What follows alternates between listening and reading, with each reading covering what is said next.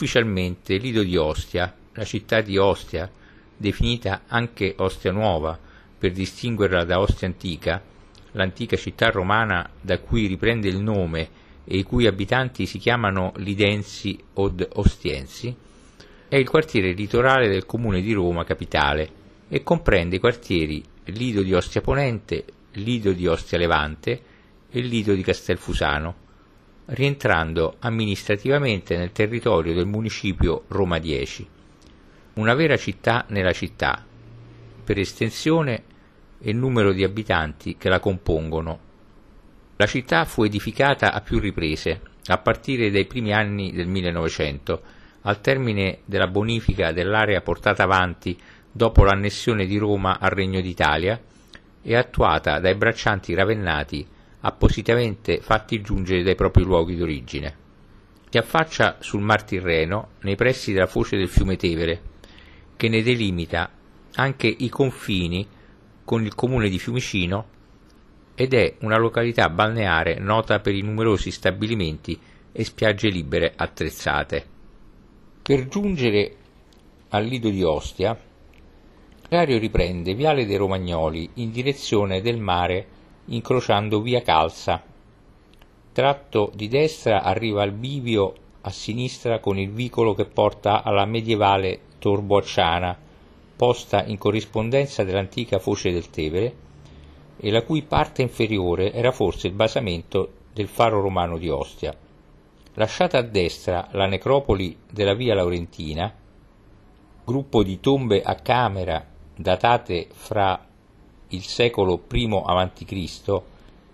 e il III d.C., Viale dei Romagnoli compie una curva a gomito Seguendo le indicazioni per Lido di Ostia si imbocca il percorso centrale della Via del Mare, a destra si intravedono gli edifici della ex meccanica romana del 1927-1929, oggi trasformati in multisala cinematografica, che sfocia a chilometri 26 nel più vicino e frequentato centro balneare della capitale. La formazione. Il litorale a sinistra di Fiumara Grande, caratterizzato da tumuletti sabbiosi coperti di rada vegetazione e cosparso di acquitrini, fu sin, dall'età classica centro di raccolta del sale e luogo di pascolo. Collegato a Roma dall'antica via Ostiense, assunse nuova importanza con la fondazione di Gregoriopoli, decadendo però irrimediabilmente a causa della piena del Tevere del 1557. Tentativi di bonifica promossi dal, dai papi si susseguirono senza successo fino al 1891, anno in cui i coloni ravennati, riuniti nell'associazione Operai Braccianti, portarono a termine il risanamento idraulico ed agrario. L'idea di creare un porto fluviale con relativo sobborgo risale al Comitato Pro Roma Marittima del 1904, che presentò nel 1910 un progetto ideale per la nuova Ostia, collegata tramite la ferrovia ed un canale navigabile con la zona industriale dell'Ostiense portuense. Nel piano regolatore del 1916 immaginava invece Ostia Nuova come una stazione balneare, secondo la moda diffusasi in Europa agli inizi del 1900. Con l'avvento del fascismo e la decisione di promuovere l'espansione di Roma verso il mare, venne elaborato nel 1928 un piano regolatore che sancì definitivamente la vocazione balneare di Ostia, quella aeroportuale della foce del Tevere, idroscalo, e l'abbandono dell'idea del porto fluviale. Costruita l'autostrada Roma-Ostia tra il 1927 e il 1928, la cittadina venne nel 1931 divisa nelle borgate di Ostia Antica ed Ostia Lido, Lido di Roma dal 1933. Il piano del 1936 considerò come un gran quartiere integrato alla città e ad essa collegato dalla via imperiale, l'attuale Cristoforo Colombo. Dopo la ricostruzione post-bellica, nel 1943 la cittadina venne evacuata dai tedeschi, fu chiamata Lido di Ostia e nel 1961 divisa in Lido di Ponente, Lido di Levante e Castelfusano, assumendo sempre più i connotati di quartiere residenziale e caratterizzandosi anch'essa, a causa della speculazione e dell'abusivismo, per la squallida e desolante periferia.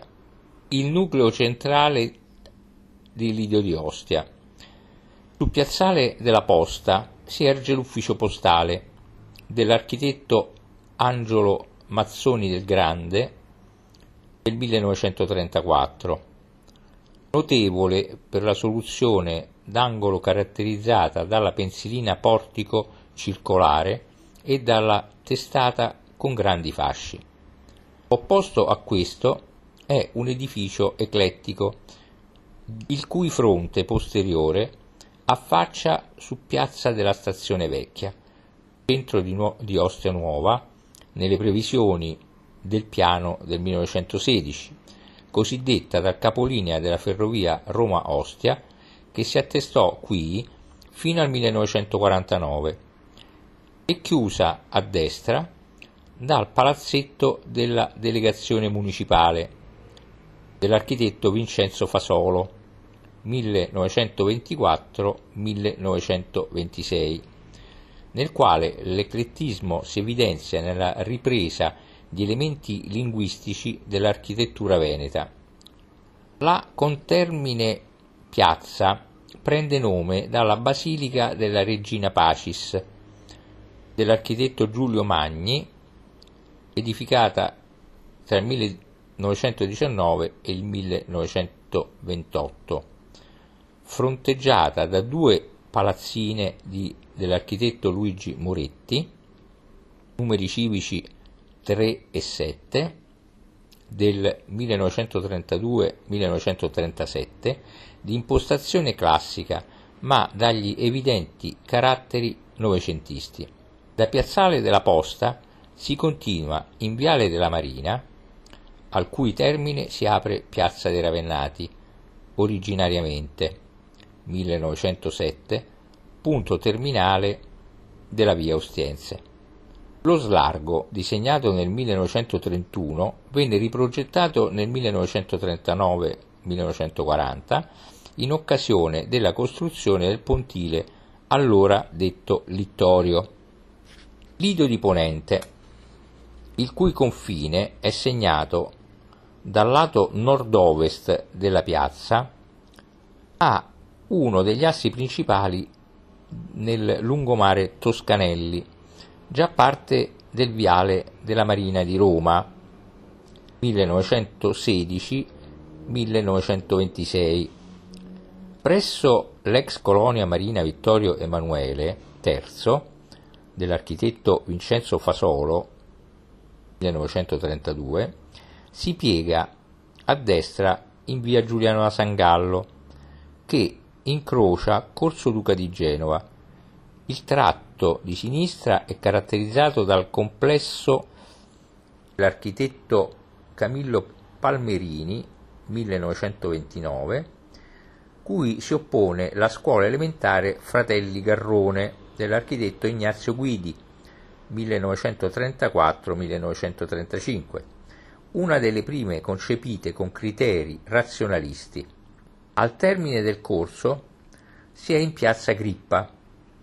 Seguendo a sinistra via dell'idroscalo fino al termine attraverso una desolata periferia qualificata dalla chiesa di Nostra Signora di Bonaria degli architetti Francesco Berarducci, Giorgio e Giorgio Monaco e Beppe Rinaldi 1982 via dell'Appagliatore e, voltando a destra, in via degli Atlantici si raggiunge Tor San Michele, massiccio fortilizio voluto da Pio IV e costruito sotto Pio V nel quadro della fortificazione delle coste laziali, il cui disegno attribuibile a Michelangelo fu realizzato da Nanni di Baccio Bigio entro il 1568.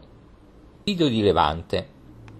Da Piazzale dei Ravennati si imbocca il segmento sud-est del lungomare Toscanelli, che costeggia gli stabilimenti balneari, e perviene in piazza Ancomarzo.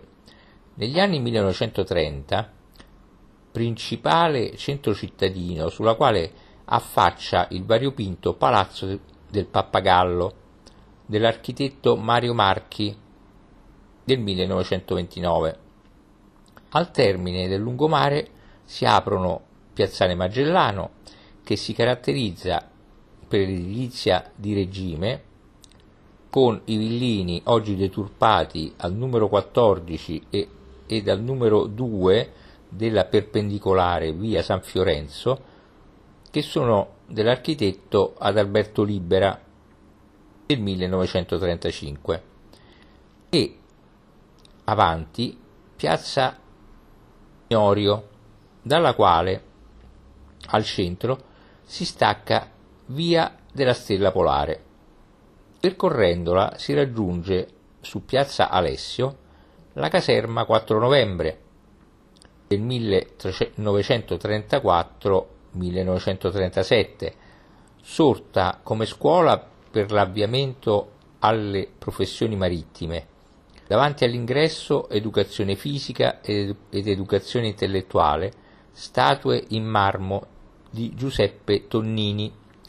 Due aule interne sono decorate con dipinti di Lorenzo Viani, 1936, e rappresentano rievocazioni marinare e una poesia. Posteggiata a destra l'area militare si sbocca in piazza Farinati degli Uberti, per via Genoese Zerbi e a sinistra via dei Promontori si perviene alla chiesa di Santa Maria Stella Maris dell'architetto Ennio Canino del 1977. Tornati sul lungomare Duilio 1931 e segue la costa da Piazzale Magellano, si incontrano lo stabilimento Plinius, ispirato al ponte di una nave, opposto al quale sono tre villette razionaliste dell'architetto Italo Mancini 1933 e più avanti lo stabilimento di Bidabo, già Rex e Mediterraneo del 1936, anch'esso di stampo razionalista. Si lascia quindi a sinistra via dei Pescatori, che costeggia a destra il canale dello Stagno, antico emissario dello Stagno di Ostia, sistemato nel 1933-1938, e a sinistra il Borghetto dei Pescatori, edificato nel 1931.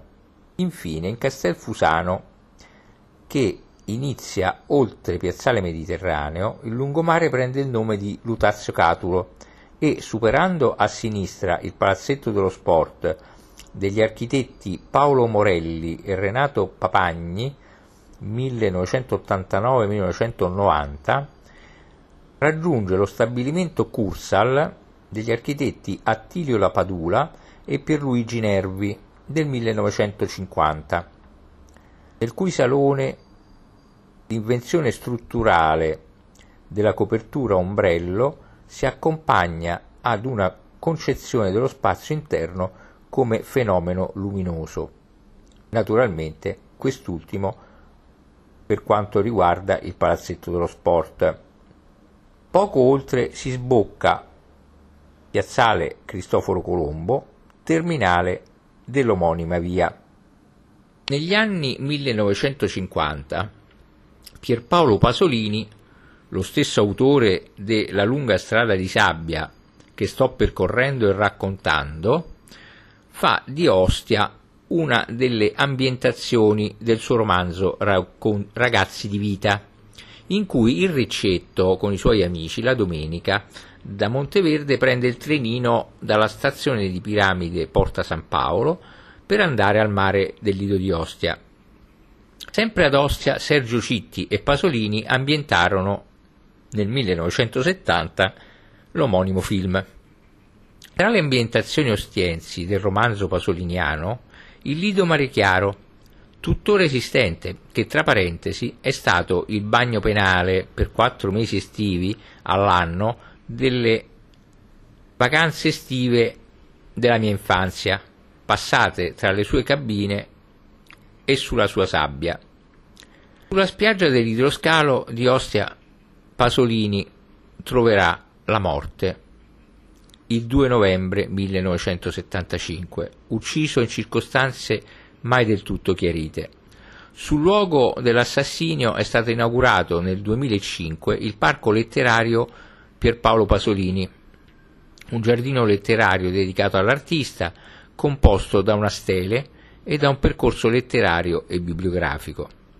Un brivido profetico prende il lettore di oggi alla pagina dedicata al litorale romano nel libro già citato La lunga strada di sabbia, in cui il poeta così recita.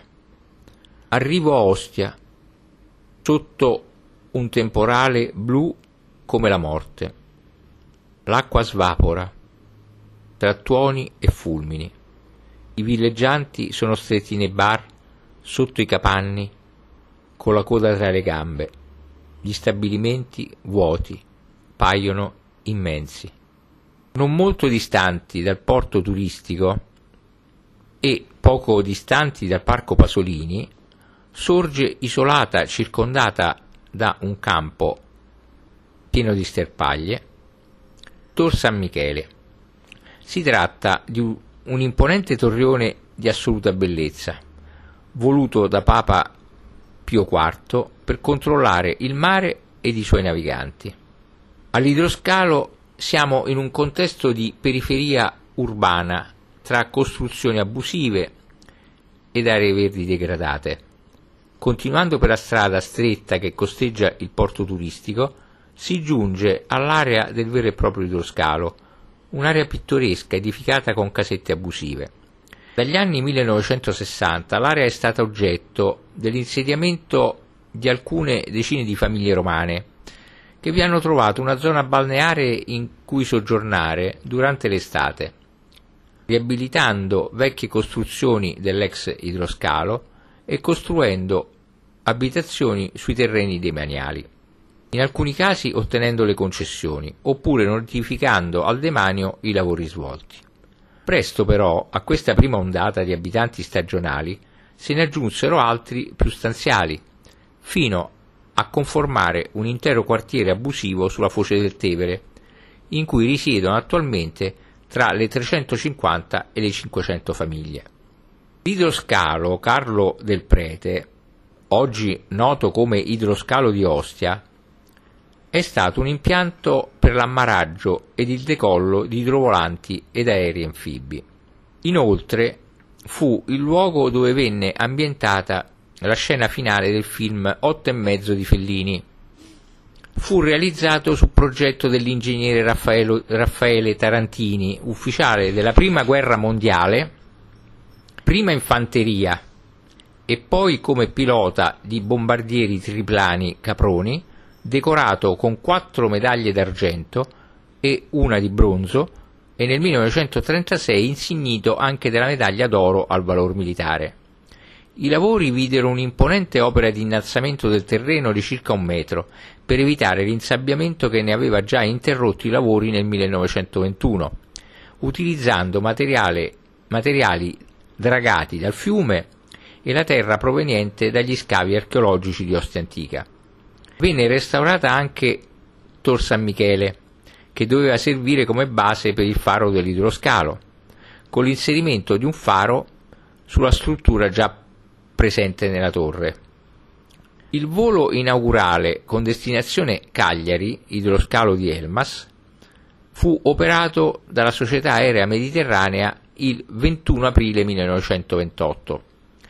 La struttura venne dedicata alla memoria di Carlo del Prete, il giovane aviatore che volò con Arturo Ferrarin fino in Brasile e morì prematuramente in un incidente aereo nel 1928. Dall'idroscalo romano partivano le linee aeree per l'Africa orientale italiana e l'isola di Rodi, la cosiddetta linea dell'impero. Qui Italo Balbo fece intorno ritorno dalla storica crociera aerea del decennale il 12 agosto del 1933. La crociera aerea del decennale o crociera nord atlantica o ancora aerocrociera del nord atlantico, anche nota come crociera aerea Italia America del Nord, Orbetello Chicago New York Roma o seconda crociera atlantica fu la seconda ed ultima crociera aerea transatlantica di massa che si tenne tra il 1 luglio e il 12 agosto 1933. Venne organizzata da Italo Balbo nel primo decennale della Regia Aeronautica e come occasione di propaganda per la Century of Progress, l'esposizione universale che si tenne a Chicago per il centenario di fondazione della città. Vi presero parte 25 idrovolanti CIA Marchetti S-55X, organizzati in 9 squadriglie. A bordo 52 ufficiali piloti, un ufficiale ingegnere e 62 sottufficiali specialisti ritornarono in Italia in 24 velivoli, essendo uno stato perso nel tragico incidente Azzo- alle Azzorre. Lasciato il porto alle spalle, il lungomare è una delle grandi attrattive della cittadina, ottimo per le passeggiate, ma anche per andare in bici, coi rollerblade, monopattini o in skateboard, dato che una recente pista ciclabile è ben definita in modo da non ostacolare nessuno o quasi. Si giunge così al pontile, forse uno dei simboli più noti di Ostia Lido, dove è sempre piacevole passeggiare durante ogni stagione. La zona è a pochi passi dal centro che ospita numerosi bar, fast food e ristoranti. Famose, in contrasto con la tipica architettura del ventennio e quella moderna, le costruzioni in stile Liberty dei villini del centro storico e sul lungomare, in grado di compiacere la vista e dare uno schiaffo al degrado urbano che colpisce la cittadina in alcune zone, soprattutto a nord. Tra le altre, famose le palazzine progettate dall'architetto Libera, nel 1933 la società immobiliare Tirrena incaricò ad Alberto Libera di realizzare sei palazzine gemelle in due lotti simmetrici rispetto al viale dell'ippodromo, l'attuale viale della Vittoria. Il programma viene successivamente ridotto e gli edifici si riducono a due, siti in viale della Vittoria i numeri civici 34 e 43. Sviluppate su cinque piani per un totale di 10 appartamenti, le palazzine mostrano espliciti richiami alle architetture navali. La pianta rettangolare lunga e stretta impone uno studio accurato della distribuzione interna degli alloggi, che sono razionalmente concepiti per lasciare i servizi a nord e le stanze di soggiorno a sud-ovest. Il fronte principale, ad eccezione della rientranza al piano attico che individua una loggia aperta su tre lati, è scandito da bucature tutte uguali e perfettamente integrate all'interno del sistema proporzionale attraverso il quale è concepita l'intera costruzione, mentre sul retro le piccole finestre dei servizi dialogano con la, con la sola, con l'asola verticale vetrata del corpo scala curvilineo. Sui lati corti sporgono violentemente dei balconi su mensole trapezoidali, la cui arditezza strutturale è sottolineata negli articoli sulle riviste specializzate. Quando sono ancora in costruzione, le palazzine sono infatti già note agli addetti ai lavori che celebrano da subito la straordinaria valenza architettonica delle loro innovazioni compositive. La pineta la pineta e il borghetto dei pescatori sono luoghi in cui il tempo pare essersi fermato, in particolare il secondo. Siamo lontani dal centro cittadino e a ridosso del porto canale. Il piccolo borgo è, è un posto pittoresco e suggestivo, dove il mare appaga i cinque sensi, accogliendo il visitatore per una passeggiata, una storia al sapore di salsedine e per gustare sia piatti di pesce che a base di telline, tipiche bivalvi che sostituiscono onorevolmente le consorelle vongole, sia della cucina tipica romana. La pineta invece è un luogo dove la tranquillità regna sovrana e dove, dopo un'impervia e lunga passeggiata tra i pini marittimi, ginepri ed altri alberi, si giunge alle rovine della villa di Plinio il Giovane, situata a Castelfusano. Un bene archeologico non di facile accesso, a detta dei vari siti web della soprintendenza, ma non impossibile, dati i buchi nelle recinzioni.